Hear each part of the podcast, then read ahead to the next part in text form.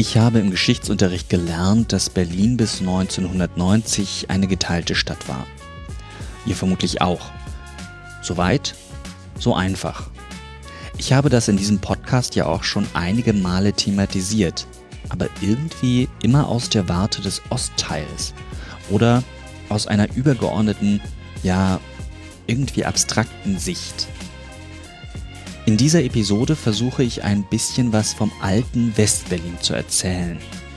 Aber nicht nur davon, sondern auch wie es war, in einer weltweit einmaligen Konstellation zu arbeiten. Ich habe Elisabeth Preuschow besucht.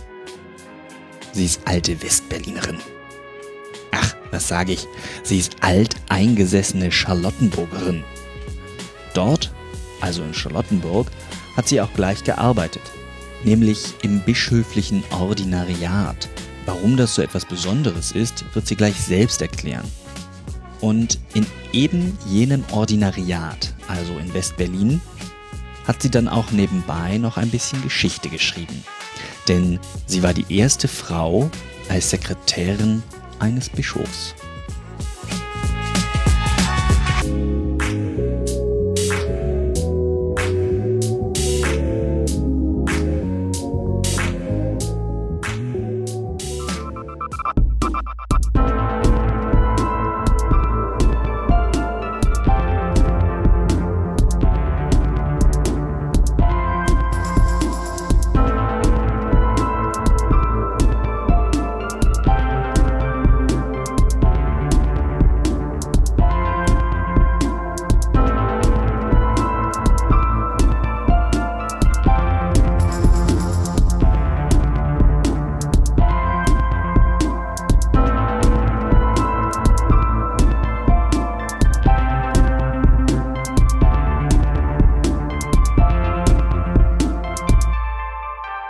Herzlich willkommen zu Gesichter und Geschichten, dem Podcast des Erzbistums Berlin. Und ich habe heute Frau Elisabeth Preuschow bei mir. Frau Preuschow ist, naja, sagen wir mal so eine richtige Charlottenburger alte Pflanze, ne? Aus Charlottenburg gekommen, eigentlich nie weggekommen. Die Eltern kommen aus Charlottenburg und ich glaube sogar die Großeltern, oder? Nein. Nein. Die kommen noch aus Schlesien. Die kommen noch aus Schlesien. Ja. Haben aber in Charlottenburg gewohnt. Und sie sind 1943 geboren. 1943, da weiß jeder Geschichtsschüler, das war mitten im Krieg. Ich wurde im November noch getauft in der Herz-Jesu-Kirche Charlottenburg. Und äh, dann war ich bei meiner Oma und äh, die wohnte, das weiß ich nicht mehr genau, Konstanzer Straße und in der Gelke Straße in Charlottenburg. Und beides Mal ist sie ausgebombt, also ist sie ist sie verschüttet worden und einmal war ich dabei und meine Großmutter hat mir da das Leben gerettet. Und aufgrund dessen hat meine Oma dann zu meiner Mutter gesagt, sie soll mit mir nach Glatz, nach Schlesien fahren. Das hat meine Mutter dann auch mit mir gemacht. Und dann waren wir bis Anfang 46 in Glatz.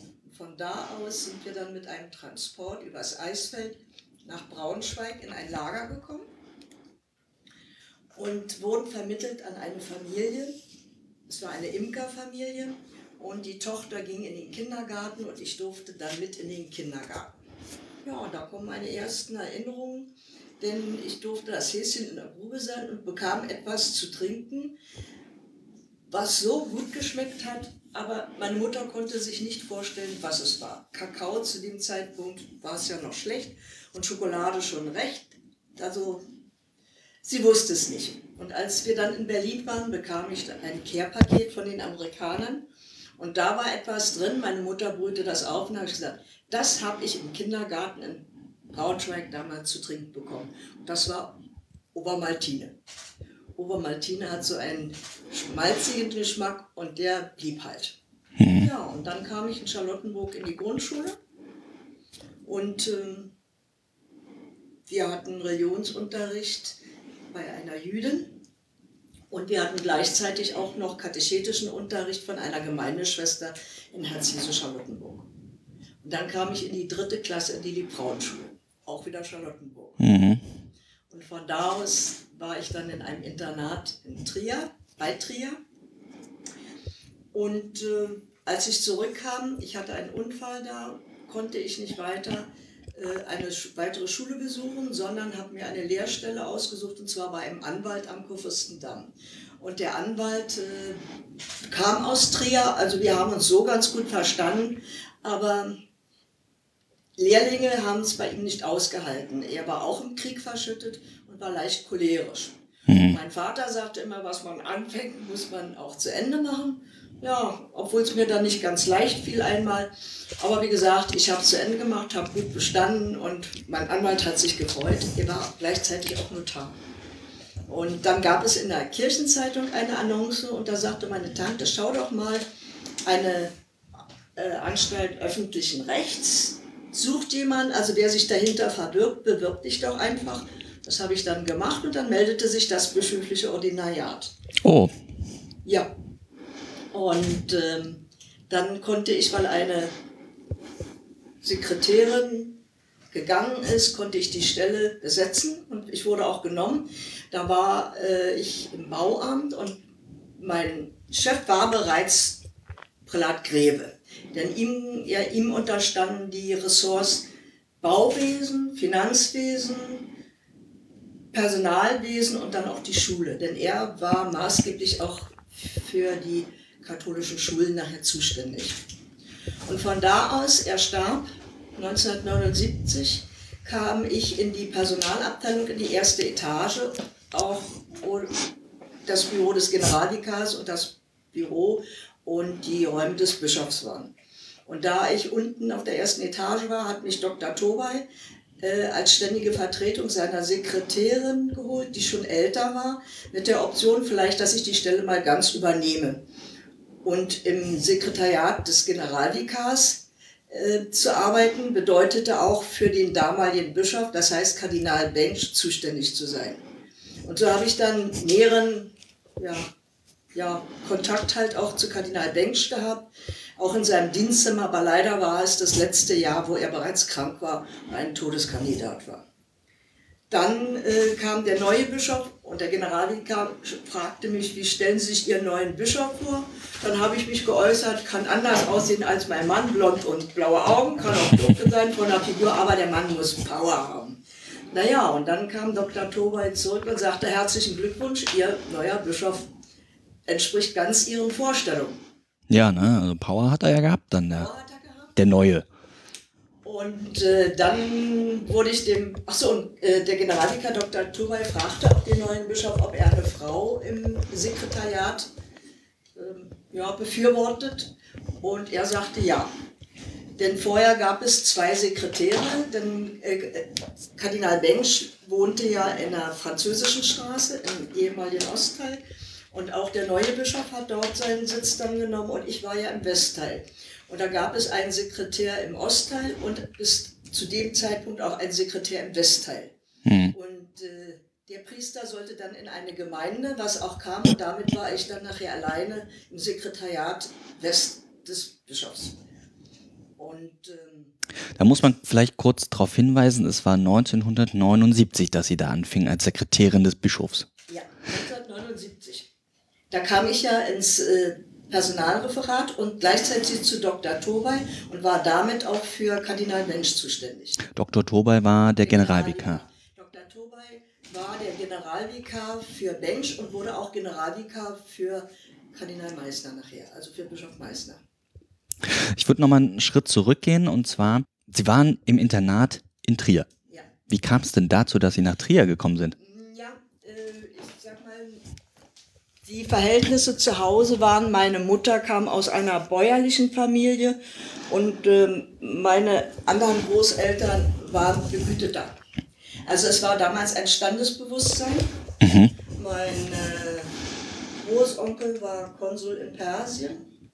Und wie gesagt, bei meinen Großeltern wurde getafelt und bei meiner Mutter oder bei meiner anderen Großmutter wurde einfach gefeiert. Und alle konnten singen, alle konnten ein Musikinstrument. So habe ich also das Geselle von meiner einen Großvater, das andere, das getafelt wurde und wie gesagt, man beisammen saß und das Essen immer verbunden hat. bei meiner anderen Großmutter. Und nun wohnte sie auch noch in dem gleichen Haus, in dem Mhm. wir auch gewohnt haben. Und da war ich also öfter bei meiner Großmutter und habe dann da auch nachher ein Zimmer bekommen. Meine Großmutter sagte dann, ich muss selbstständig werden und ich muss von Berlin weg. Ja, und dann in ein Internat. Es gab drei zur Auswahl. Eins bei München, dann irgendwo anders, das weiß ich nicht mehr, und eins in Trier. Da habe ich nur gefragt, welches ist das weiteste? Das war Trier mit 750 Kilometern. Ich gesagt, da gehe ich hin. Dann kam ich dahin und habe ja, dann da auch einen Abschluss und habe viele Freunde kennengelernt und damals der Professor Haag, der auch äh, Dekan von der Uni in Trier später wurde, hat gerade promoviert und war in unserem Kloster sozusagen für seine Doktorarbeit abgestellt. Es ist schon recht ungewöhnlich, wenn man sagt, ich möchte das Internat, was am weitesten weg ist. War das Abenteuerlust oder was war da der Hintergrund? Es war einfach, dass ich nicht ganz schnell nach Hause musste, dass ich selbstständig werden konnte. Ja. Und Trier war ja auch, wo der Heilige Rock ausgestellt wurde. Mhm. Der heilige Rock. Ja, ja in, im Dom von Trier. Erzähl mal, was der heilige Rock ist. Der Heilige Rock soll das Gewand von Jesus gewesen sein. Und das ist ausgestellt worden und ich habe es auch gesehen in der Zeit. Und Trier war immer für mich ein Begriff, halt ein kirchlicher Begriff, also mit Dom und Trier.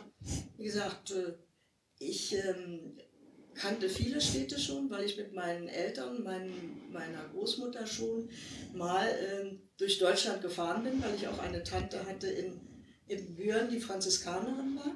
Mhm. Und deswegen äh, in dem Kloster, in dem ich dann war im Internat, das gehörte zu den Franziskanerinnen von Nonnenwert. Mhm. Und deswegen hatte ich auch den Bezug zu den Franziskanerinnen. Mhm. Ja. Und äh, wie gesagt, meine Eltern hätten sich das nie leisten können, weil es ja Geld gekostet hat und dafür kam meine Oma auf.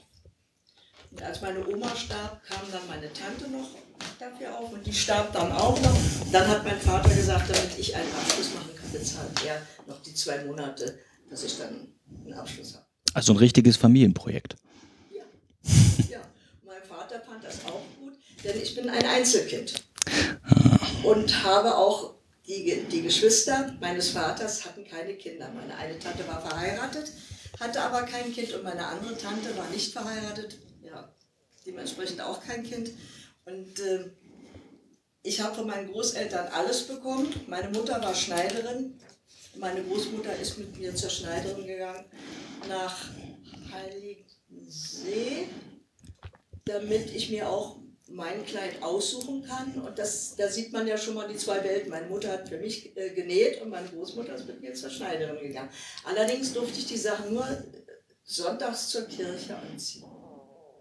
Kleider und musste mich dann ja wieder umziehen. Außer es kam Besuch, dann musste ich mich auch wieder umziehen. Wenn Besuch kam, und bei meiner Großmutter gingen auch viele Geistliche ein und aus, da meine Tante zwei Geistliche unterstützt hat im Studium, hat ihnen das Studium ermöglicht. Und auch aus unserer Gemeinde, die Kapläne kamen gern zu meiner Großmutter, weil Oma immer etwas zu essen hatte und jeder was zu essen bekommen hatte. Ne? So ist es heute. Das habe ich bei der Großmutter auch übernommen. Dass, wenn man halt äh, gut bei, bei, äh, miteinander sprechen kann, dann kann man auch gut miteinander essen und dann ist das, glaube ich, so okay. Ja. Es muss ja dann Anfang der 60er gewesen sein, dass Sie zurückgekommen sind. Und wie sah die Stadt denn Anfang der 60er aus, also die Stadt Berlin? Äh, Sie war im Aufbau, aber Berlin selber, es gab noch äh, verschiedene Lücken und Trümmer und äh, ich wohnte ja in Charlottenburg. Das hieß damals Charlottenburger Ufer und ringsrum waren ja zerbombte Häuser. Bloß dieses Haus blieb stehen. Ähm, meine Oma hat das, nachdem sie ja nun dreimal ausgebombt war, dann da gehabt, also da Wohnung genommen. Auch da ging eine Mine runter und sie wohnte in der zweiten Etage. Und das war eine vier, viereinhalb Zimmerwohnung. Und ein Zimmer war nicht zu benutzen, weil äh, das durchs Dach ging, das musste alles erst gemacht werden. Und wir hatten im, im Gartenhaus hatten wir eine Zweizimmerwohnung. Meine Eltern dann. Und zuerst wohnte meine Großmutter da und dadurch hatten meine Eltern dann die Wohnung und meine Großmutter wohnte dann im Vorderhaus und dadurch hatte ich auch ein Zimmer nachher abbekommen, dass ich bei meiner Großmutter gewohnt habe. Also Sie haben gar nicht bei Ihren... Und der Landwehrkanal, äh, da haben wir auch zugeschaut. Bomben und alles, was runterging. Es waren Taucher mit den großen Glocken, die dann Sachen rausgeholt haben. Und äh, wie gesagt, es war, war noch eine ganze Menge Häuser, die ja, in Trümmern lagen. Ich selber bin in der Zillestraße in Charlottenburg geboren. Und äh, einen Monat später, glaube ich, ist da auch auf das Krankenhaus eine Bombe gefallen, die auch Menschen verschüttet hat, unter anderem die Cousine meiner Mutter mit Kind, sind dabei umgekommen. Ja. Und ähm, ansonsten in der Stadt, ähm, ich habe ja von Anfang an, also Kurfürstendamm war schon ganz gut, denn äh, das war das Gebäude, da war Uferpavillon. Kurfürstendamm war da, wo Sie dann Ihre Ausbildung zur Rechtsanwaltsgehilfin gemacht haben. Beim, beim Anwalt auf der anderen Seite schräg gegenüber war das Kanzler, was ja auch eröffnet war. Also es war schon eine schöne Ecke und äh, in unserer Straße haben wir gesagt Ladestraße, weil die direkt am Wasser war und die wurde nachher später zu einer Promenade ausgebaut. Und man konnte dann vom Tiergarten von der Straße 17. Juni später bis zum Schloss Charlottenburg durchlaufen, was früher nicht möglich war. In unserer Gemeinde hinten war ein Schrottplatz noch und wie gesagt, äh, zu unserer Gemeinde gehörte auch noch ein Kloster und man kam da nicht ans Wasser. Musste dann also ja, über Alt Lizo laufen und dann, wie gesagt, äh, Charlottenburger Ufer war geteilt. Wir waren Charlottenburger Ufer und zum Charlottenburger Schloss, das Stück hieß auch Charlottenburger Ufer. Und ähm, das war manchmal für den Postboten verwirrend. Aber eher das kleinere Übel in der Zeit, oder? Dass der Postbote sich verlaufen hat. Ja, hat uns gefunden. Aber wie gesagt, nachher wurde ja unsere Straße in Einsteinufer umbenannt.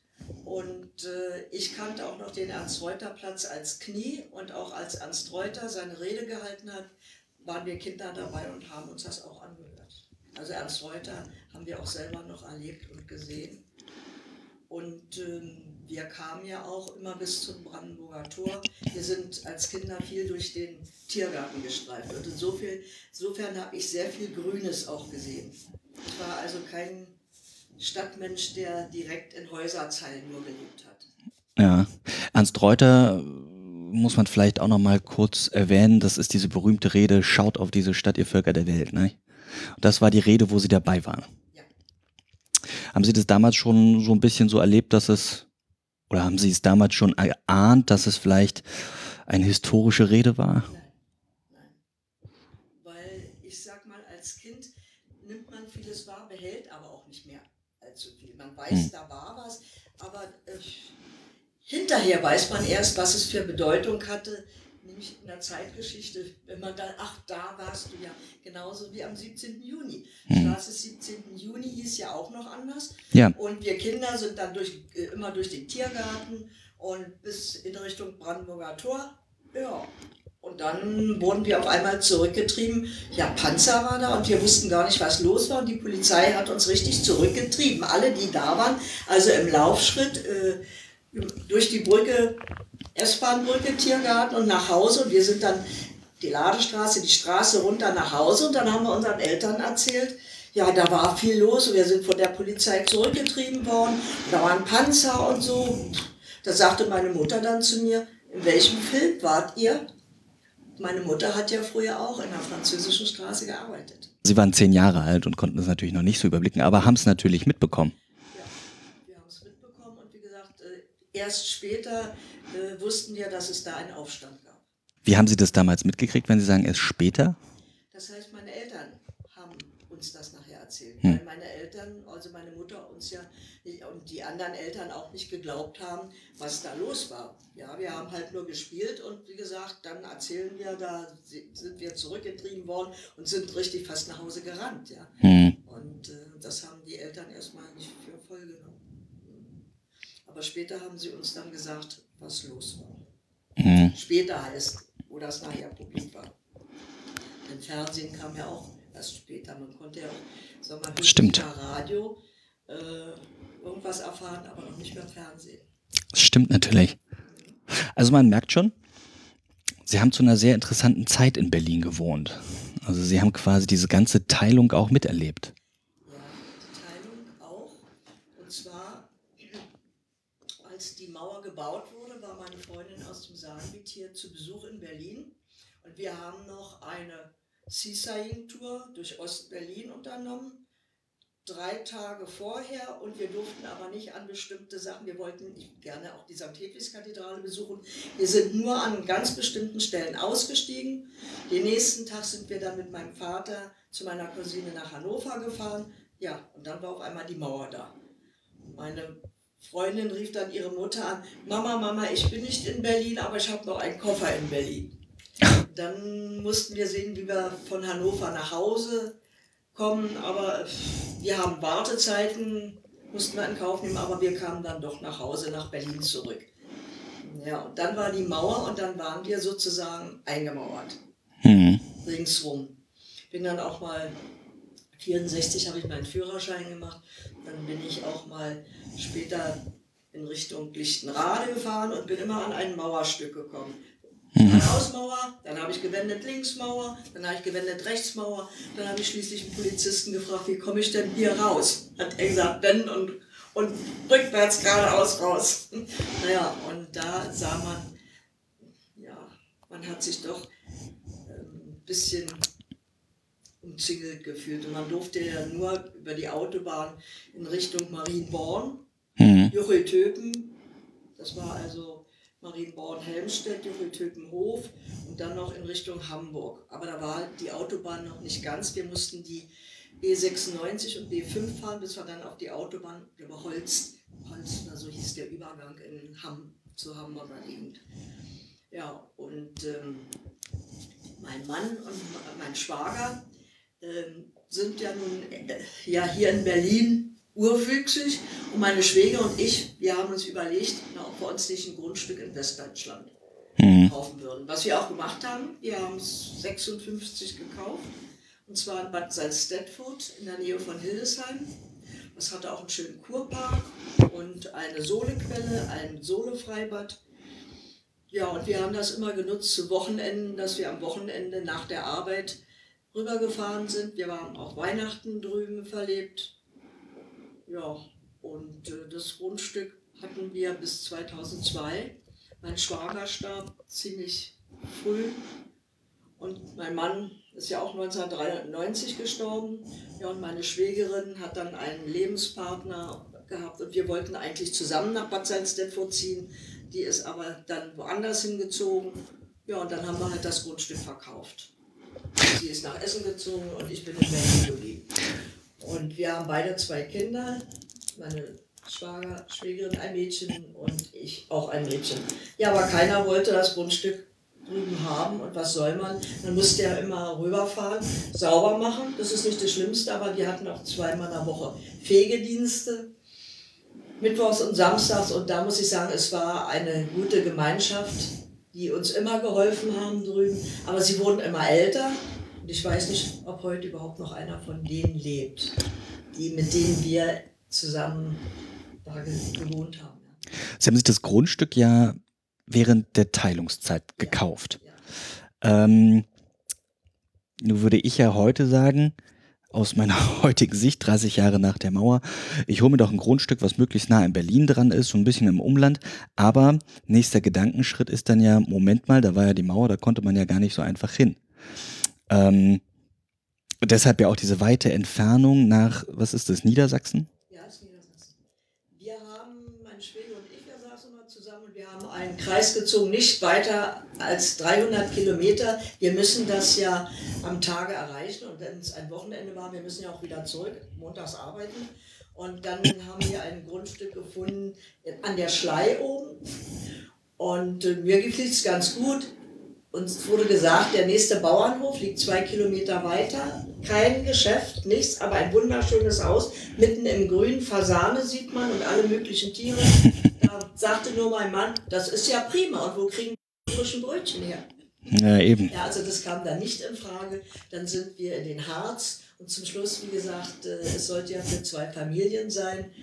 Und dann, Salzdetfurt hatte sich angeboten, weil es ja auch zur Stadt erhoben wurde. Es hatte dann 10.000 Einwohner und somit gab es Geschäfte, noch keine Aldi-Läden oder Entschuldigung, äh, Reichelt oder eine andere. Es gab kleine Boutiquen, kleine Geschäfte.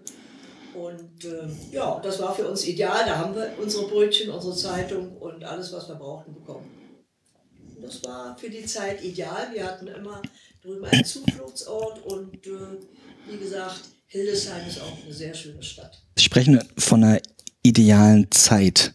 Ähm, war das so ein bisschen die Zuflucht, wenn man dann quasi durch die DDR raus ist und dann wieder nach Westdeutschland äh, in sein Grundstück, wo man ja, also ich meine, Sie müssen ja mindestens drei Stunden dahin gefahren sein, oder? Es war ein Stück Freiheit schon, wenn wir die Autobahn verlassen haben und wir kamen an.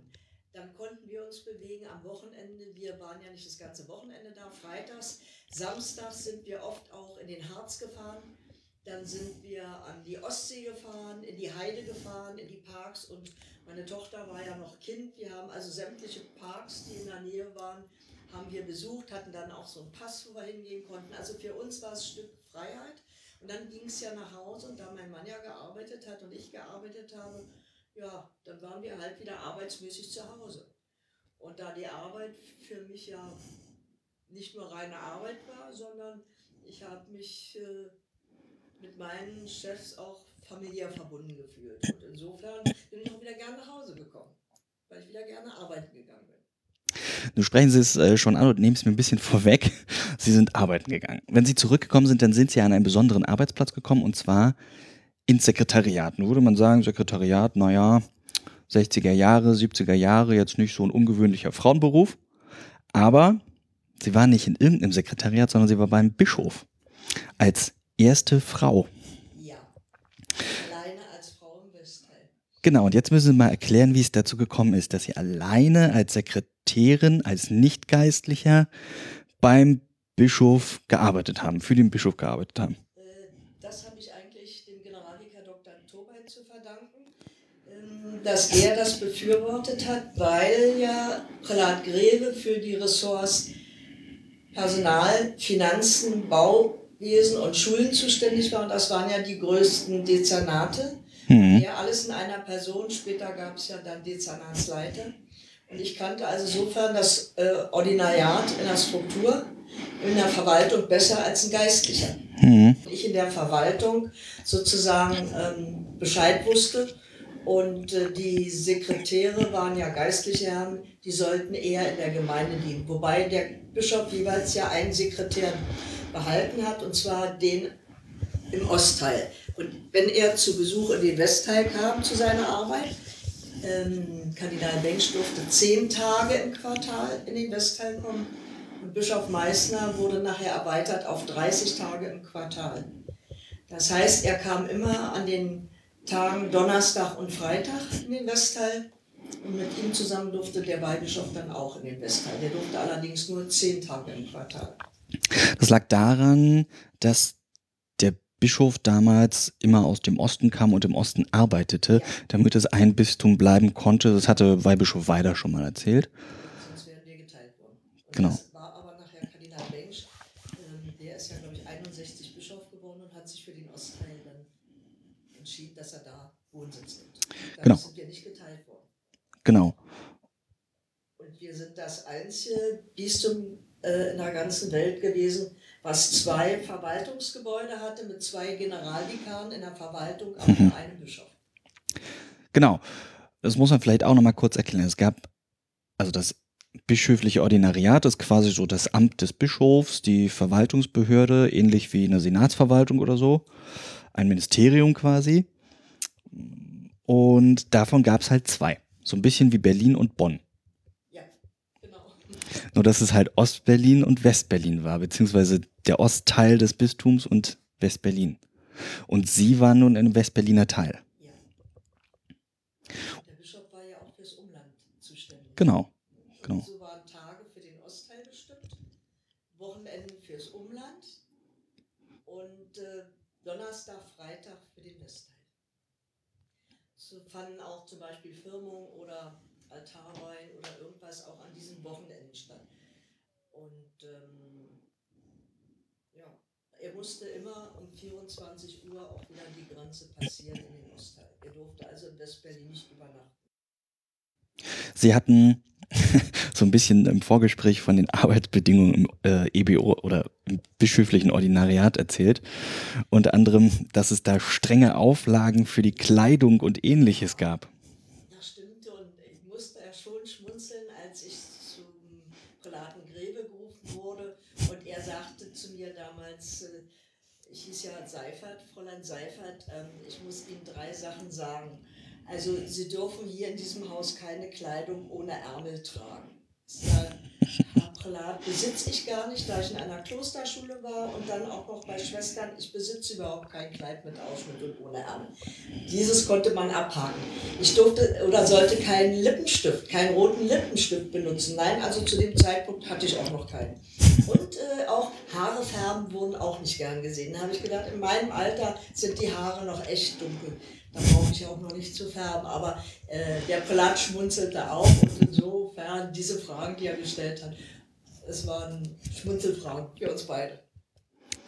Und Sie hatten noch so eine lustige Geschichte erzählt, wie es dazu kam, dass Sie plötzlich Hosen trugen. Ja, ähm, und zwar, äh, ich habe, ich durfte ja nie lange Hosen tragen, auch in der Schule nicht. Ich habe einmal äh, in der ersten Stunde Sportunterricht gehabt und habe eine Trainingshose angehabt und habe vergessen, einen Rock anzuziehen. Ja, und dann musste ich, ich hatte so einen Tellymantel, also so einen, so einen, weichen Mantel. Ich musste in der warmen Klasse mit dem dicken Mantel sitzen, weil ich keinen Rock dabei hatte. So, und nun im Ordinariat war es auch so. Also äh, lange Hosen besaß ich überhaupt nicht, außer meine Trainingshosen. So ging ich also immer Kleid anfangs noch, aber meistens in Rock und Bluse. Und ähm, dann ähm, hatten, hatte der Prälat ja Buchläden aufgekauft und wir mhm. waren äh, hier am, in St. Camillus, die Buchhandlung am Klausener Platz. Und dann sind wir auch immer zu Inventuren gegangen.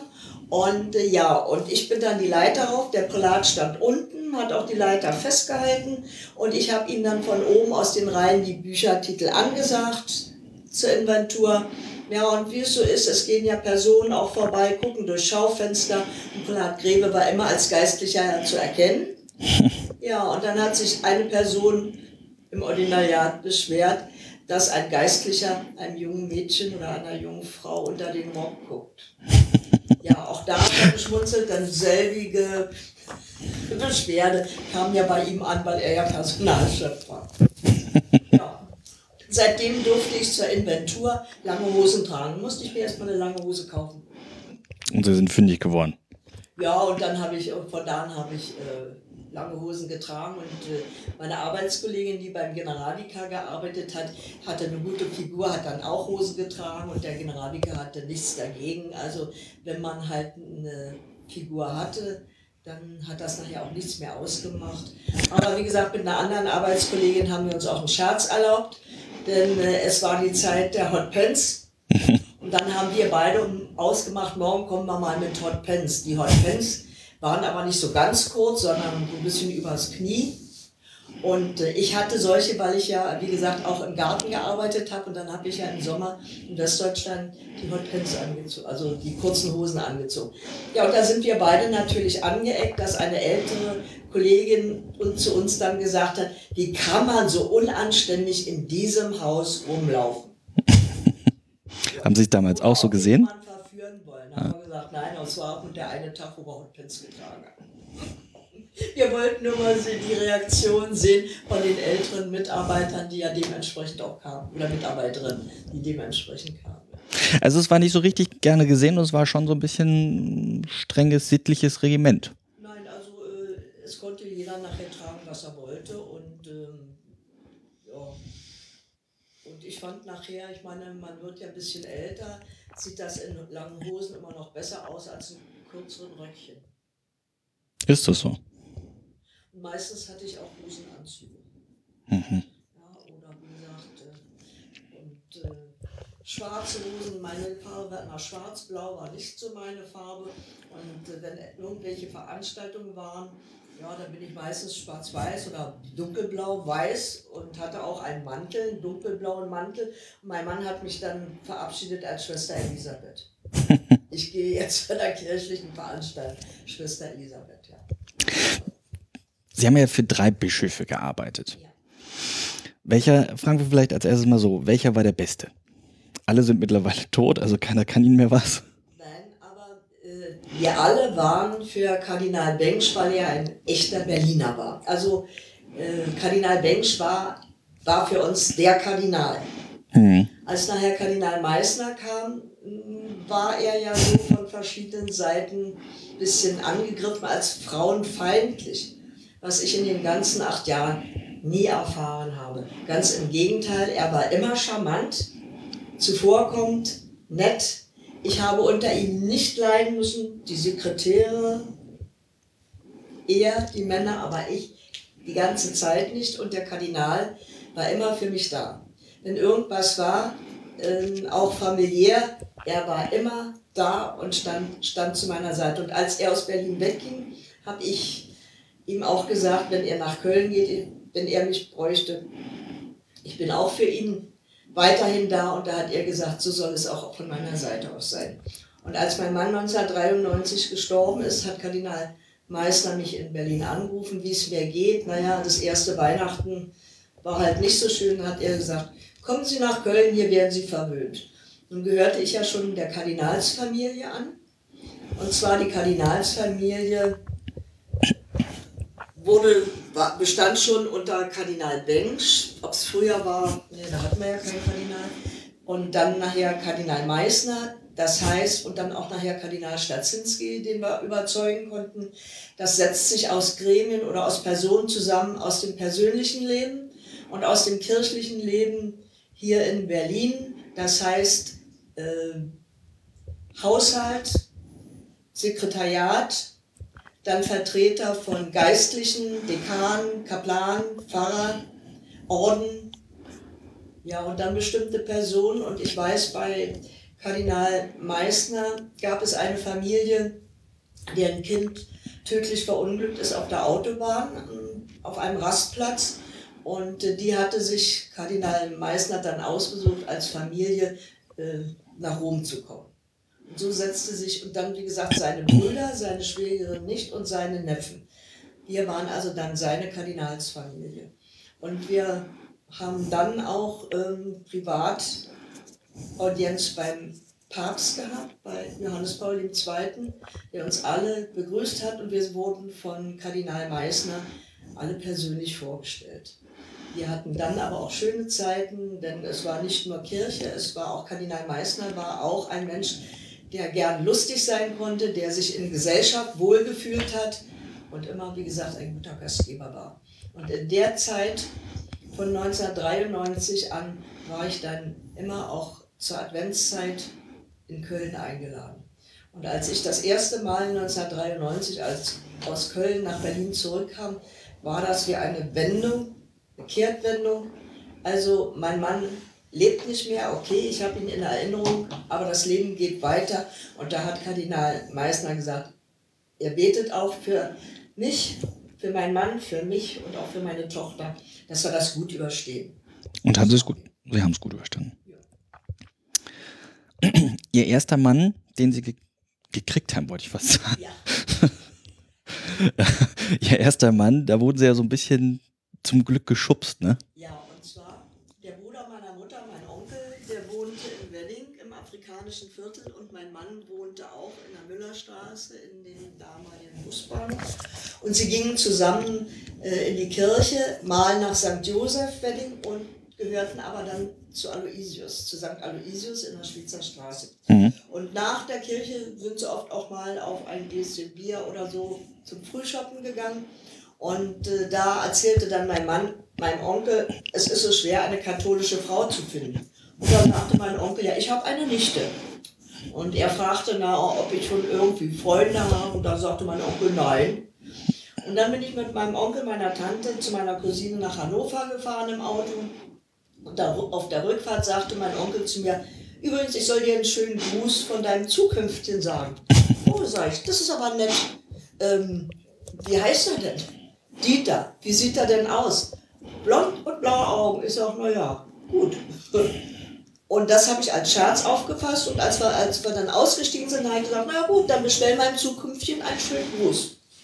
Ja, und eines Tages kam im Ordinariat ein Anruf, Mein Onkel hatte dann dem Zukünftigen meine Telefonnummer vom Ordinariat gegeben.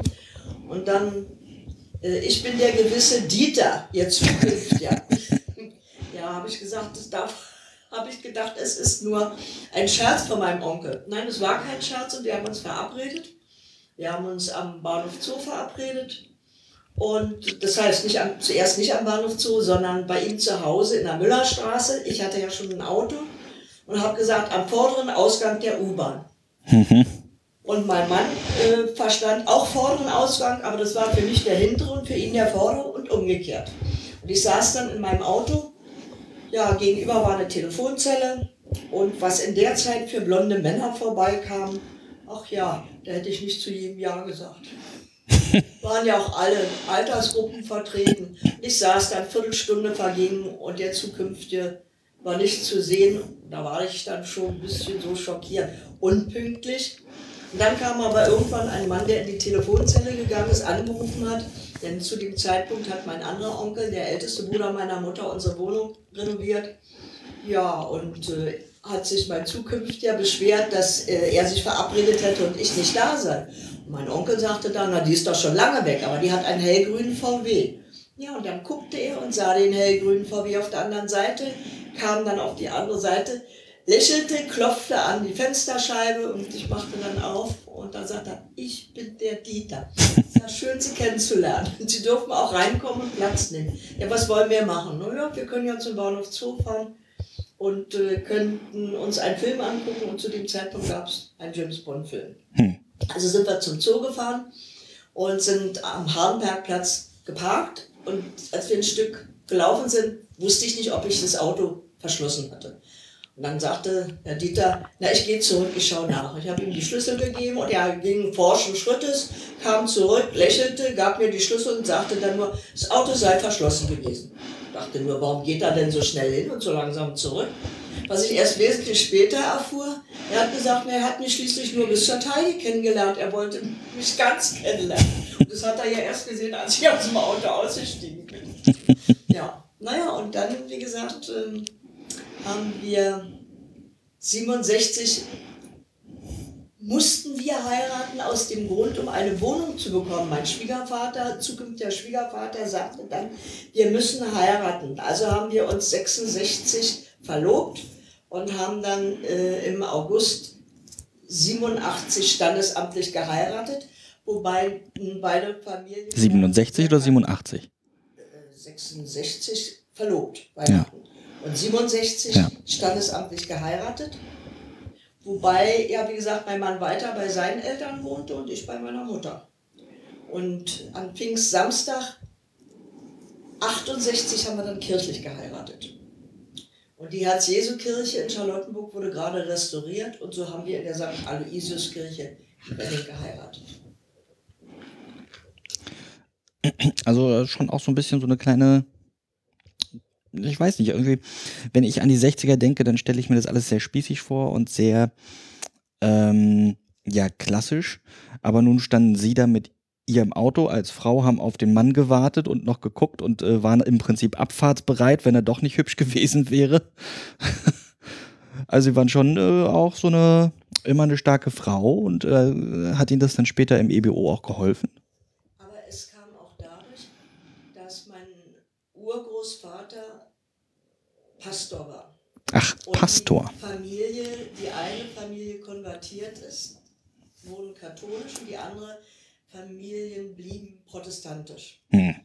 Und das war es nun, dass ich ja rein katholisch erzogen wurde und noch schlimmer, andere Kinder durften auf der Straße spielen und ich durfte immer mit in die Kirche. Manchmal war es mir auch zu viel. Immer zur Meier, immer Oktober in die Kirche und die anderen durften draußen noch spielen. durch. Das war wieder meine Großmutter, die dann sehr streng war. Mhm.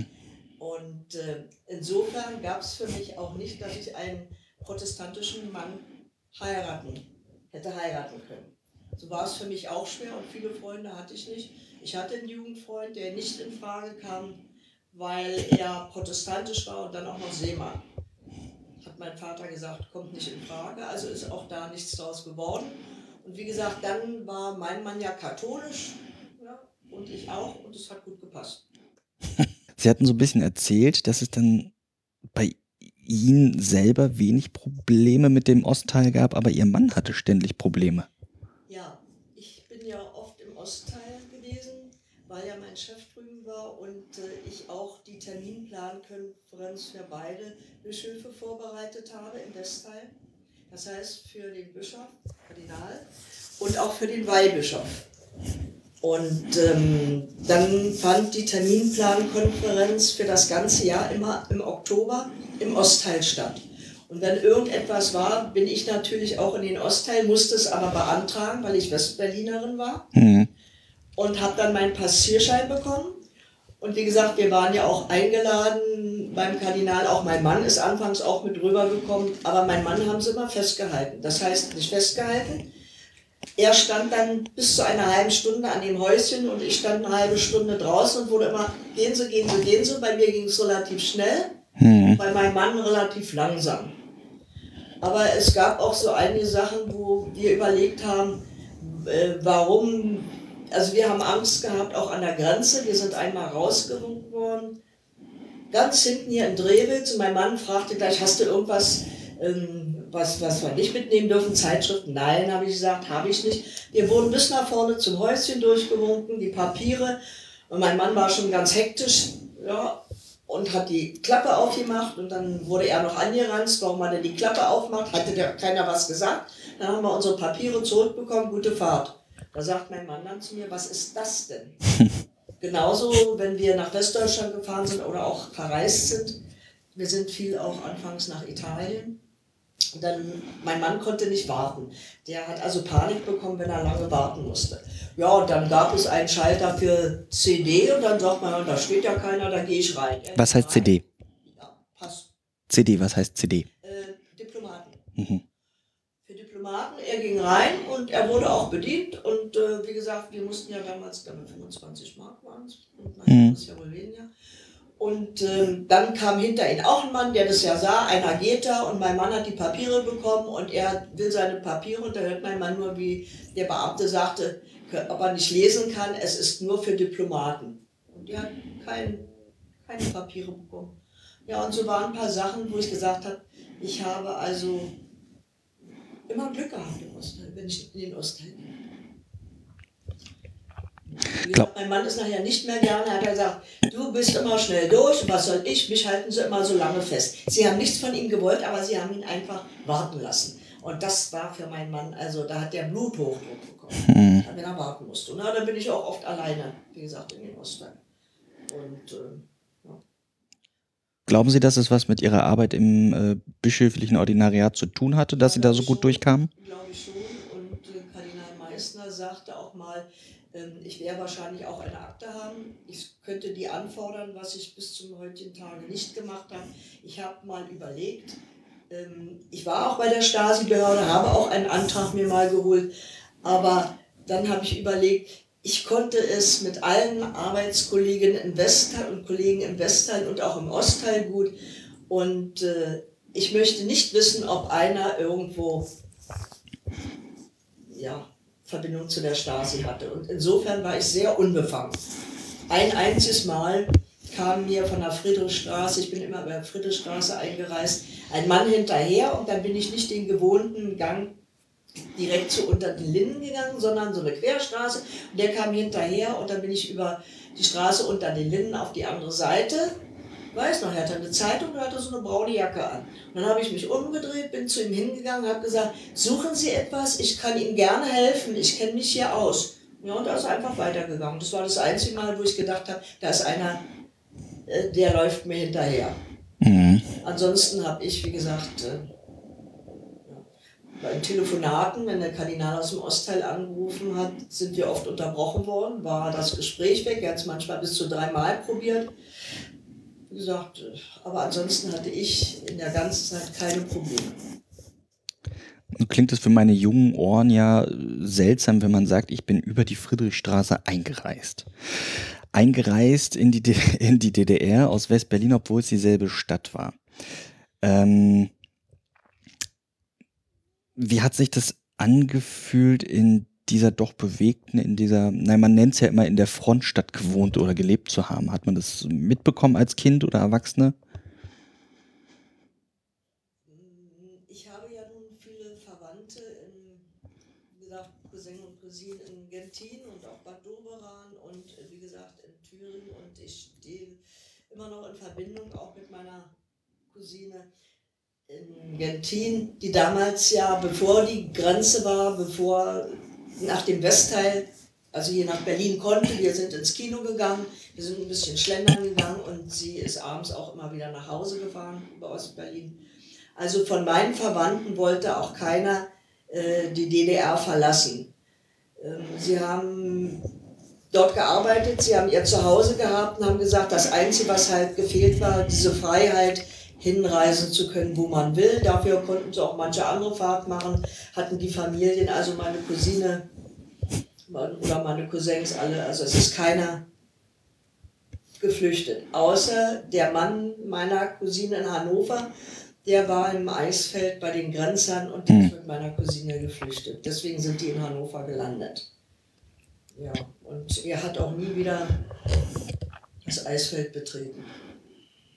Weil er ja mit Suchhunden wurden sie ja, wollte man sie aufspüren, sie waren versteckt, man hat sie nicht gefunden. Und äh, der Mann meiner Cousine hatte immer Angst gehabt und da hatten wir einen Vorfall in der Familie von der DDR aus. Er ist auch im Westteil überwacht worden und man hat ihm eine schwere ja, Raubüberfall oder was in die Schuhe geschoben anhand von Indizien. Und äh, er hat äh, Gefängnis in Wolfsburg bekommen. Und deswegen ist mein Vater auch nach Westdeutschland rüber und stand meiner Cousine dann zur Seite. Weil sie zwei Kinder hatte und sie hat Drohbriefe bekommen dass auch die Kinder entführt werden sollten. Und äh, dann hat mein Vater seine Arbeitsstelle für eine Zeit nach Westdeutschland verlegt. Und wie gesagt, äh, meine Cousine hatte nachher keine Angst, sie hatte sich erkundigt, sie ist wieder ins Eisfeld zurück, aber ihr Mann nie wieder, bis zu seinem Tod nicht. Mhm. Denn damals der Bürgermeister, der zu DDR-Zeiten war, war nach der Wende immer noch Bürgermeister. Und das war das Einzige, was wir von der Familie halt gehört haben.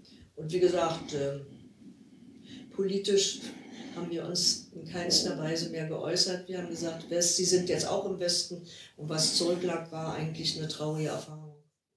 Berlin war ja was Besonderes irgendwie so, wenn man das so sehen möchte. Im Bundesgebiet gab es ja keine wirklichen Militärparaden, in Berlin schon. War das spannend, das zu sehen? War das so ein, wie so, so, so ein Volksfest, wie man sich das so vorstellt?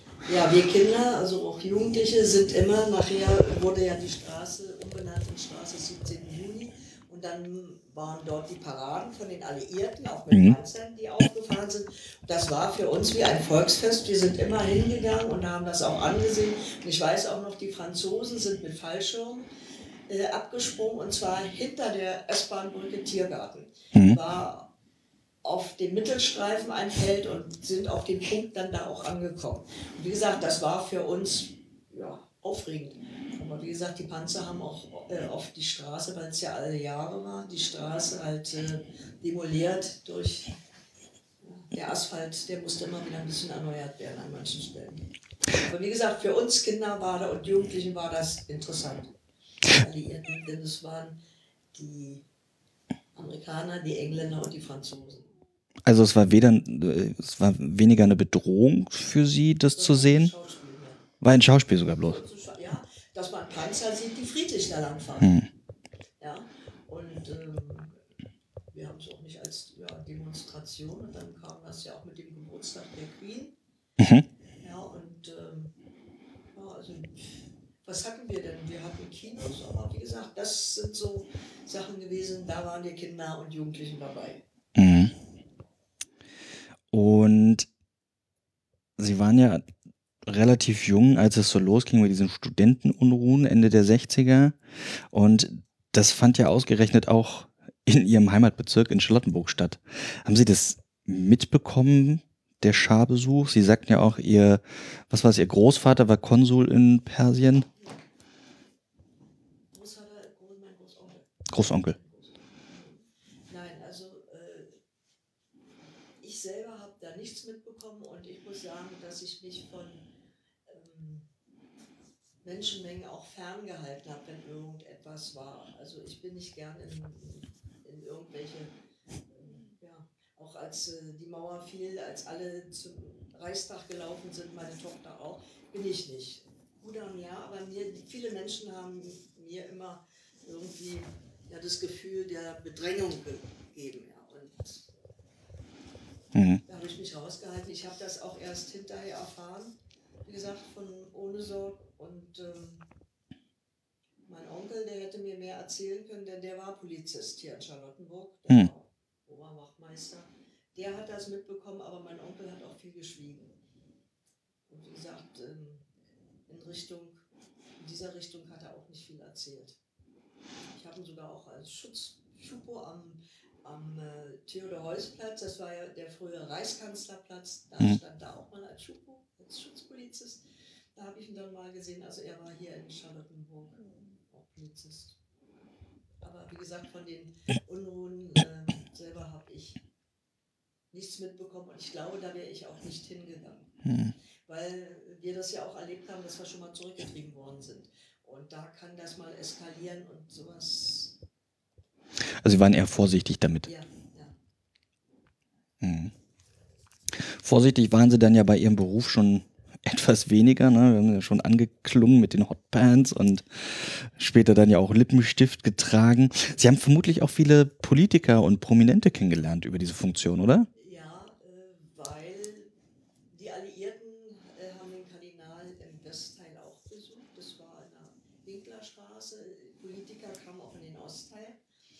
Im Westteil ähm, habe ich als Dankeschön für meine Arbeit äh, ein Konzert in der Philharmonie bekommen und da wurde ich dann dem, dem der war ja Weizsäcker, mhm.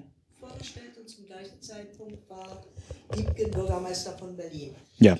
Wohl ihm und wir Frauen äh, standen dann dahinter, aber ich wurde dem vorgestellt, ich kannte auch Mompa und bin eigentlich mit Persönlichkeiten schon zusammengetroffen, auch bei Festen. Ja, aber für mich war das ja ganz natürlich, weil im Büro musste man ja auch über Etikette Bescheid wissen. Ja. Ja, und als Frau war es ja so, zu dem Zeitpunkt durfte ich vor, durfte ich nach, mit Rock, wie durfte ich, ja, und wie spreche ich die Einzelnen an? Das musste man auch wissen, ja. ja. Wie spreche ich den an? Ist es eine Hoheit? Ist es, äh, wie gesagt, der Graf? Oder, und sprechen und schreiben war auch wieder ein Unterschied. Ja. Und was zieht man zu welcher Gelegenheit an? Und ähm, ja, und dann auch dem Kardinal manchmal so einen kleinen Tipp gegeben oder so. Ich durfte auch äh, Persönlichkeiten empfangen. Nachher, äh, aber dann unter Kardinal Stadzinski, wo es dann nicht mehr Ost-West gab, wo wir dann eins waren.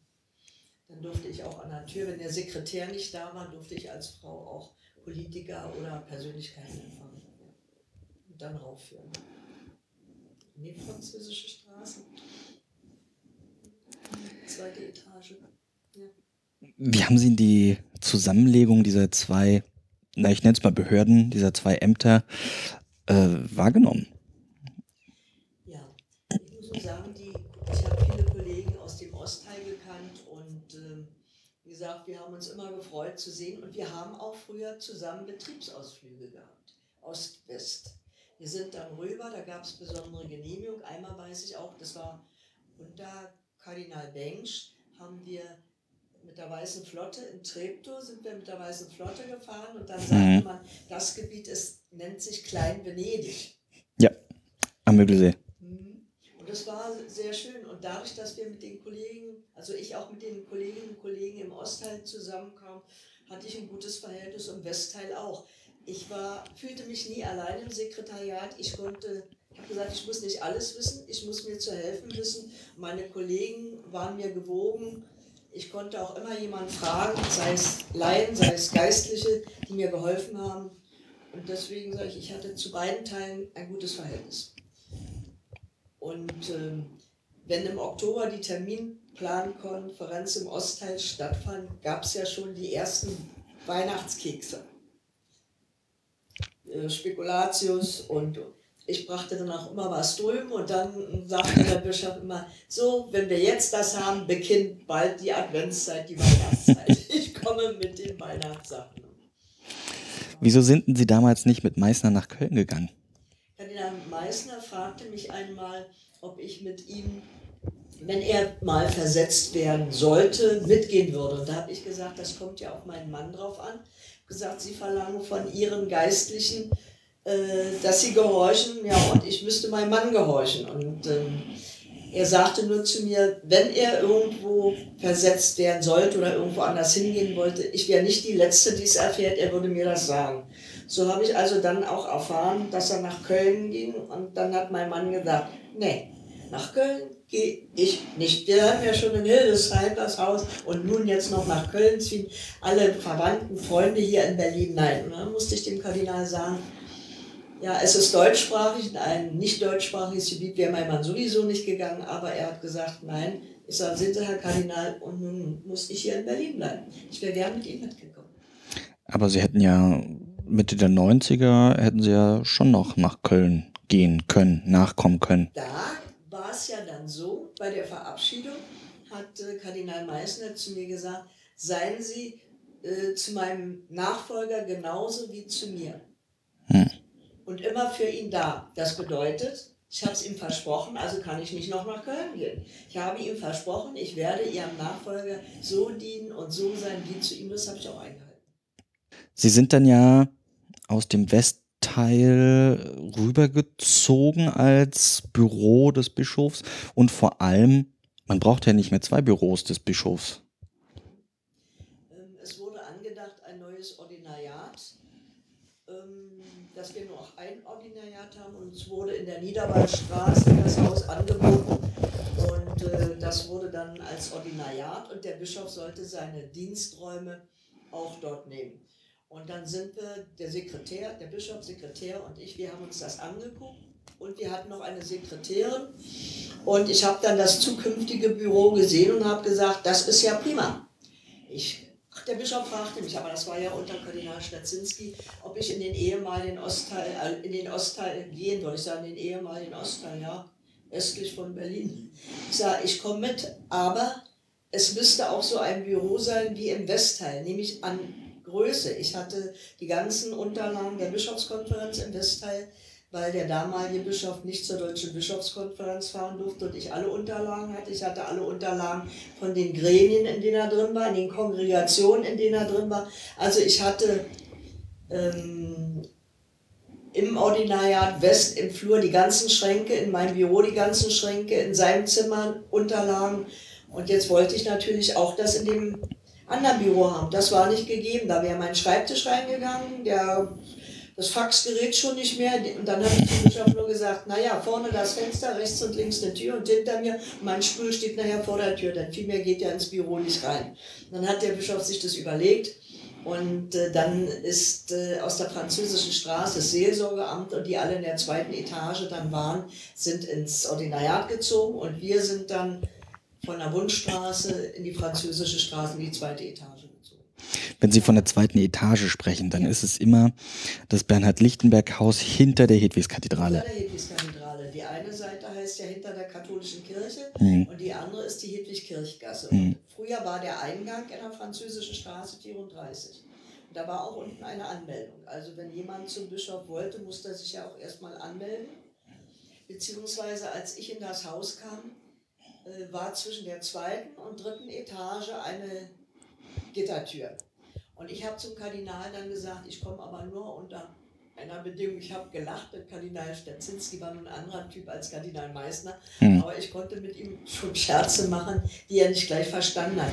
Ja, Herr Kardinal, wenn ich in die französische Straße komme unter der Bedingung, ähm, dass die Tür erstmal von der dritten in die erste, zweite versetzt wird. Denn wenn Sie mit dem Sekretär weg sind, bin ich ja nachher allein. Und wenn die Sekretärin auch im Urlaub ist, bin ich ja ganz allein auf der Etage. Und wenn Sie nur es dreimal klingeln lassen, dann möchte ich noch ein paar Rollschuhe haben, denn meine Räume, die hatte ich seitlich im Gang. Ich sage, ich hätte es nie geschafft, beim dritten Mal klingeln am Telefon zu sein. Und Handy war ja noch nicht so weit. Mhm. Ja, und dann vielleicht wäre es noch gut ein Hund, der könnte einen bewachen. Ja, also die Rollschuhe brauchte ich nicht. Der Kardinal kam oft persönlich runter, weil er in dem Haus gewohnt hat. Mhm. Ähm, die Gittertür wurde versetzt, was wirklich gut war. Und äh, den Hund hatten wir auf der Etage, weil der Herr Schöps damals nachher ein Büro auf der Etage hatte und dann auf den Conny mitgebracht hat, ein Beagle. Ach. Und der Beagle, der kam dann auch mal zu mir, weil ich auch ein paar Leckerli für den Conny hatte. Ja, das kann ich mir gut vorstellen, dass Sie die Also hatten. insofern hatten wir auch einen Hund. Und äh, der Umzug, wie gesagt, erfolgte im Januar 2002 von der Bundesstraße für mich in die französische. Und dann wurde ja nachher die Tür zur französischen geschlossen. Und ähm, wir kamen äh, über die hinter der katholischen Kirche über den Platz rein. Mhm. Und das war, da gab es noch eine Begebenheit zu DDR-Zeiten. Der Kardinal hatte ja auch einen Haushalt hier in Westberlin. Und die Haushälterin und ich, wir waren eingeladen. Und der Sekretär damals äh, brachte uns beide dann zum, zur Friedrichstraße. Und wir haben auch immer ein Präsent bekommen, eine Schallplatte, eine Leibzerg hören. Also immer eine Kleinigkeit. Und er sagte noch, vergesst das nicht und ich greife noch dazu. Ich, ich darf hier nicht halten, ich muss gleich weiterfahren. Und als er dann losfuhr, war meine Handtasche mit den Papieren im Auto von ihm. Es war ja nicht weit von der Friedrichstraße. Also bin ich mit der Haushälterin zurück. Nur waren ja Gitter davor. Mhm. Die Klingel vorne ging nicht, die Klingel war kaputt. Der Kardinal am oben noch hatte Licht. Ich konnte aber doch nicht so um dreiviertel zwölf, halb dreiviertel zwölf beim Kardinal klingeln. Naja, und dann habe ich die Haushälterin, war kleiner und leichter, die habe ich dann, jetzt wo das Hotel The Rom ist, über den Zaun gehievt. Und sie konnte dann beim Sekretär klingeln und der kam auch noch runter. Und dann sagt er, was wir denn hier machen würden. Er sagt, meine Papiere sind im Auto. Naja, und dann sind wir wieder zurück und sind über die Friedrichstraße dann ausgereist. Ja, das war auch ein Erlebnis. Sie waren ja, also natürlich ganz offensichtlich, Sie waren eine Frau. Äh, aber in einer Domäne, wo es ja fast nur Männer gab, die Führungspositionen hatten, war das schwierig, sich da durchzusetzen? Oder haben die anderen auf Sie gehört? Hatten Sie so viel Autorität? Also durchsetzen konnte ich mich. Ich war selbstständig, aber wie gesagt, nicht jeder hat eine Frau ak- akzeptiert. Ja. Ich muss dazu sagen, die älteren geistlichen Herren, egal wie, waren alle, ich sag mal, die Römer. Sie haben mich akzeptiert, sie waren freundlich und nett, aber man konnte auch oft zwischen den Zeilen lesen. Was heißt das? Das heißt also, wenn sie freundlich und nett waren und wir einer oder eine Frau einer Sache nicht so entsprochen hat, dann haben sie es gezeigt und man musste dann die Feinheiten, äh, die konnte man rausfiltern, ja, was dann halt nicht in Ordnung war oder so. Aber das hätten sie einem direkt nie gezeigt. Während andere Geistliche ja, also eine Frau, ich habe es auch erlebt, dass jemand reinstürmte äh, in mein Büro, der Bischof war nicht in seinem Zimmer, klopfte nicht mal an und wollte in das Zimmer des Bischofs, also in den, in den Raum. Und daraufhin habe ich gesagt, also A, sage ich, klopft man erstmal an. Ich sage, wenn man reinkommt, sagt man guten Tag. Und wenn Sie meinen, also äh, hier sitzt eine Frau, ich habe keinen Sakralleib, sondern ich mit, bin mit Fleisch und Blut da und außerdem zu einem Bischof geht man nicht einfach rein, sondern man fragt erstmal, ob er da ist. Na, der war schockiert, der Geistliche. Ja, aber dann hat er sich doch fügen müssen und dann gab es auch bei Mitarbeitern so Kleinigkeiten. Muss ich dazu sagen, auch einer, wenn der Bischof was will, kann er sich das von mir holen. Da habe ich gesagt, Sie arbeiten hier im kirchlichen Dienst, wären Sie im öffentlichen Dienst, dann wäre heute der erste Ihr letzter Tag. Und äh, das habe ich dann den Bischöfen auch gesagt. Ich konnte Kardinal Meissner alles sagen, konnte auch Kardinal Stadzinski alles sagen.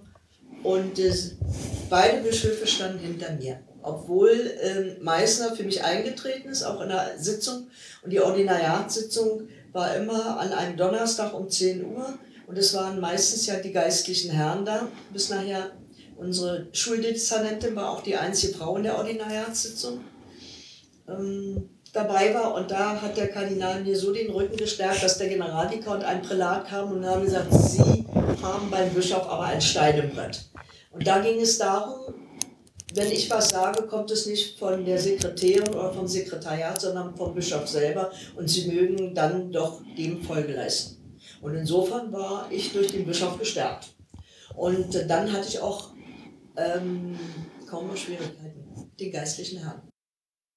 Sekretäre, es waren ja am ganzen acht Sekretäre, hatte ich überhaupt keine Schwierigkeiten. Und es waren acht verschiedene Personentypen, sage ich mal. Ja, jeder anders, aber ich konnte mich auf jeden Einzelnen einstellen. Und wie gesagt, ähm, die Verbindung ist teilweise bis heute ja noch geblieben und das zeigt ja, dass wir gut miteinander gearbeitet haben.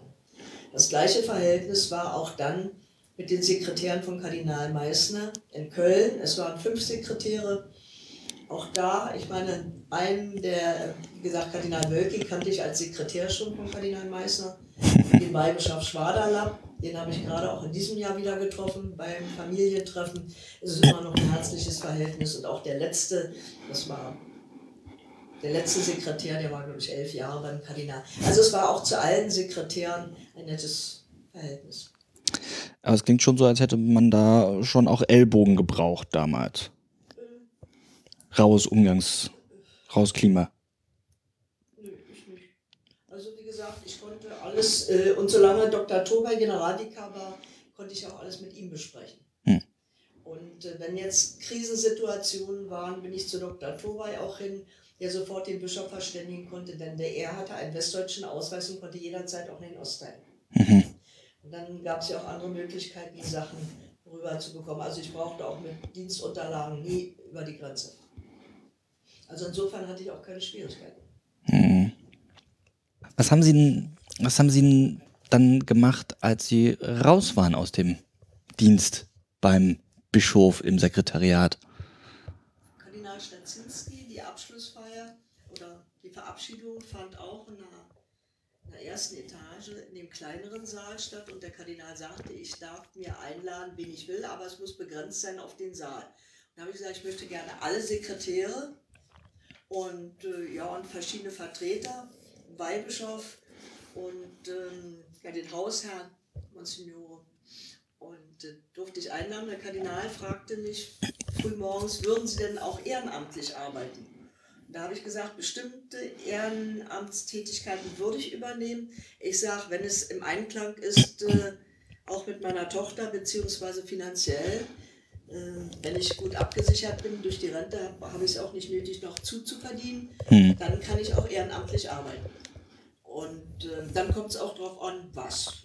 Ja, und äh, dann kam Monsignor Klug und sagte, wir eröffnen ähm, ein Kathedralforum und er hat mir erklärt, was im Kathedralforum, äh, ja, was wir da machen müssen, Gäste betreuen, wenn sie kommen, Informationen geben. Wir hatten von der Buchhandlung Klinkmann Bücher in Kommission.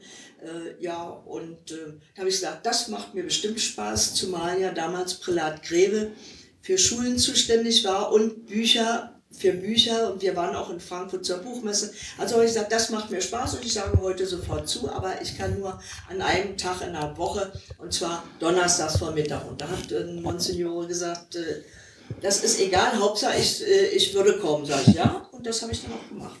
Dann, ähm, als wir uns verabschiedet haben, Kardinal, habe ich gesagt, sehen Sie, heute Morgen haben Sie mich gefragt, was ich machen würde, ob ich ehrenamtlich arbeiten würde. Und heute Nachmittag habe ich die Monsignore zugesagt. Da hat er dann geguckt. da habe ich gesagt, ja, das hat mir bis heute eigentlich Spaß gemacht.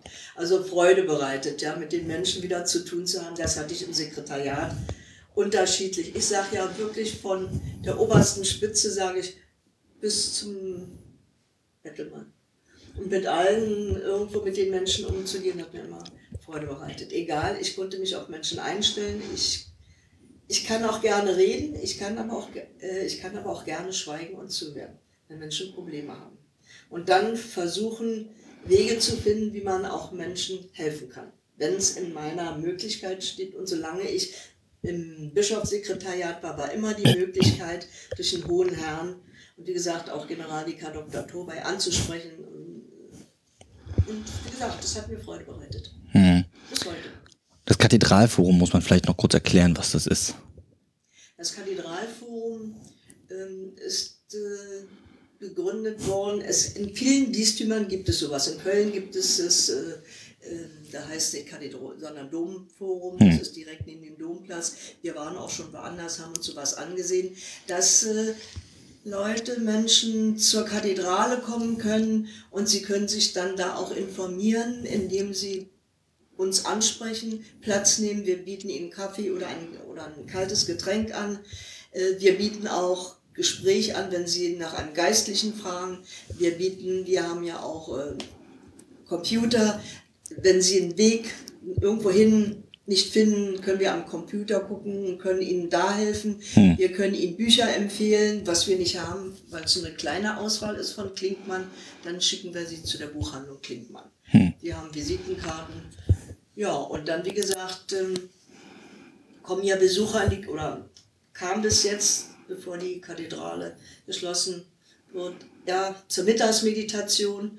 Und ich habe oft mit dem Diakon äh, donnerstags Dienst gehabt und der hat dann immer die Mittagsmeditation in der Hedwigskathedrale gehalten. Und äh, ich habe immer gefragt, wie viele Personen waren da, manche kamen. Und noch Anfang 2000, 2002, 2003 kamen oft Reisebusse und hielten in der französischen Straße.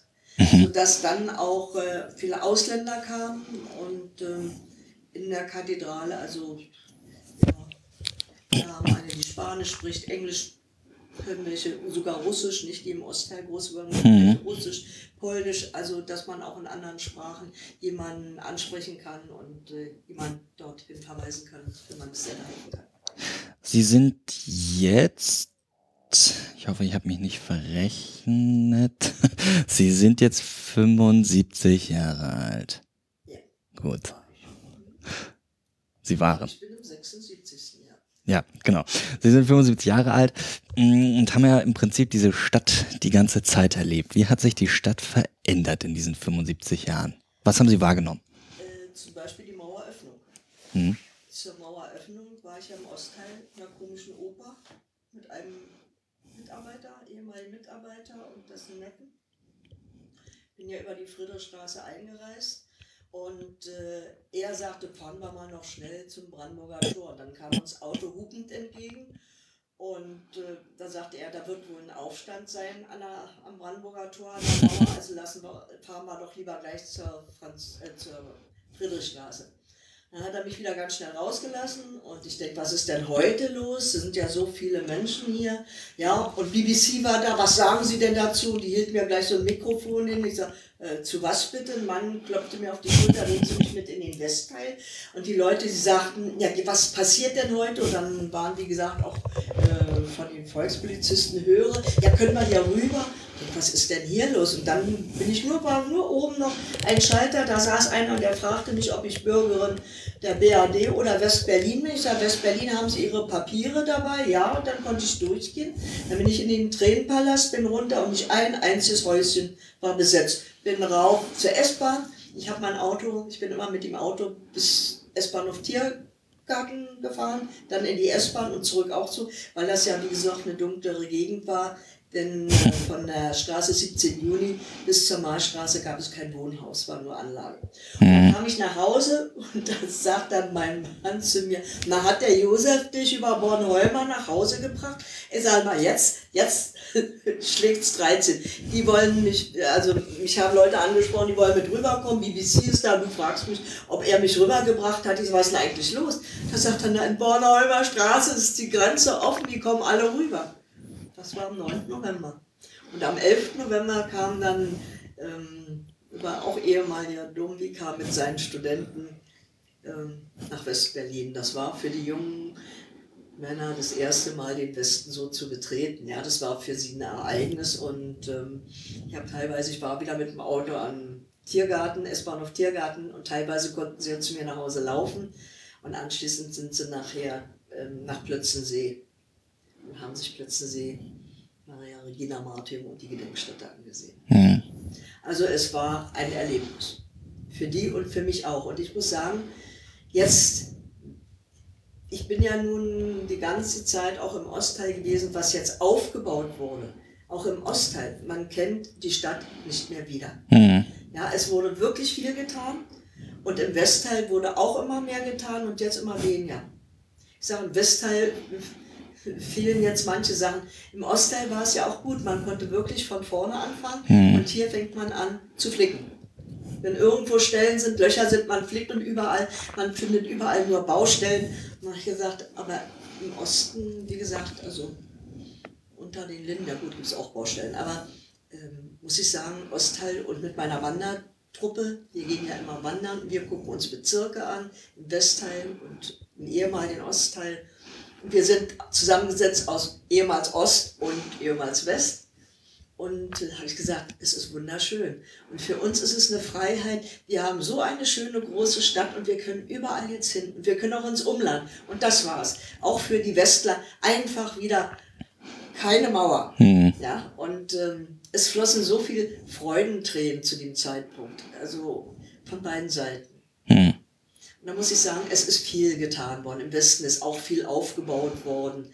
Aber ich sag mal, den Ostteil kannte man doch also mehr mit äh, noch alten Häusern und äh, wie gesagt, ganz schnell wurden die wieder verputzt und wie gesagt, haben Farbe bekommen. Und ich muss sagen, der Ostteil ist wieder Prunk.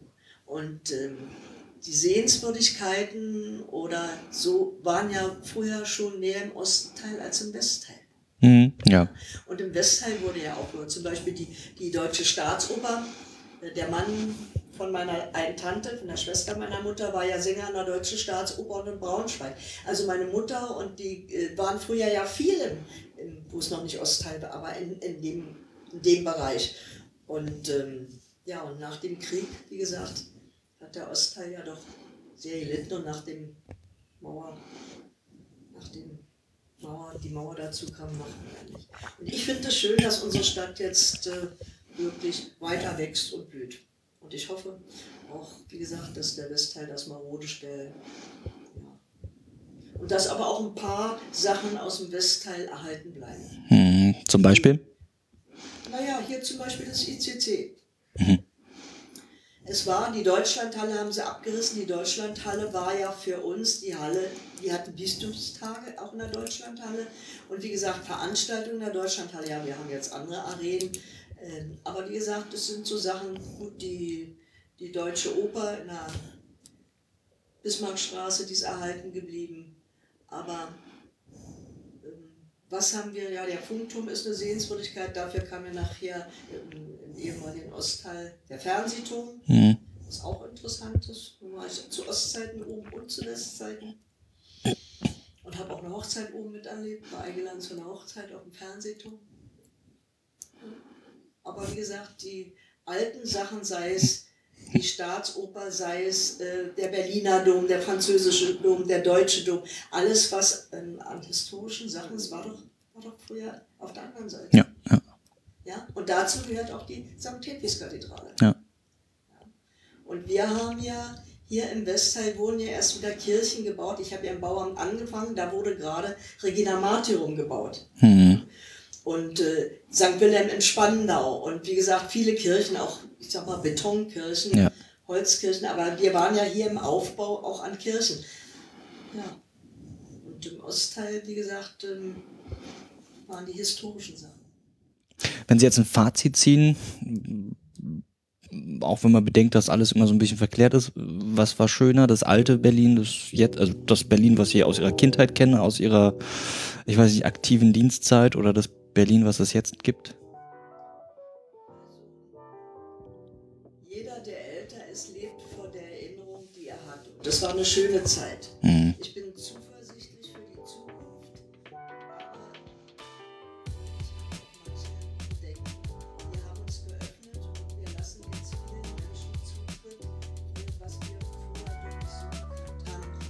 mir doch schon ein bisschen Angst.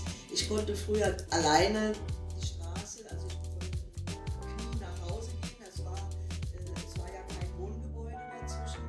habe nie Angst gehabt. Heute muss ich sagen, wenn ich älter bin, habe ich Angst.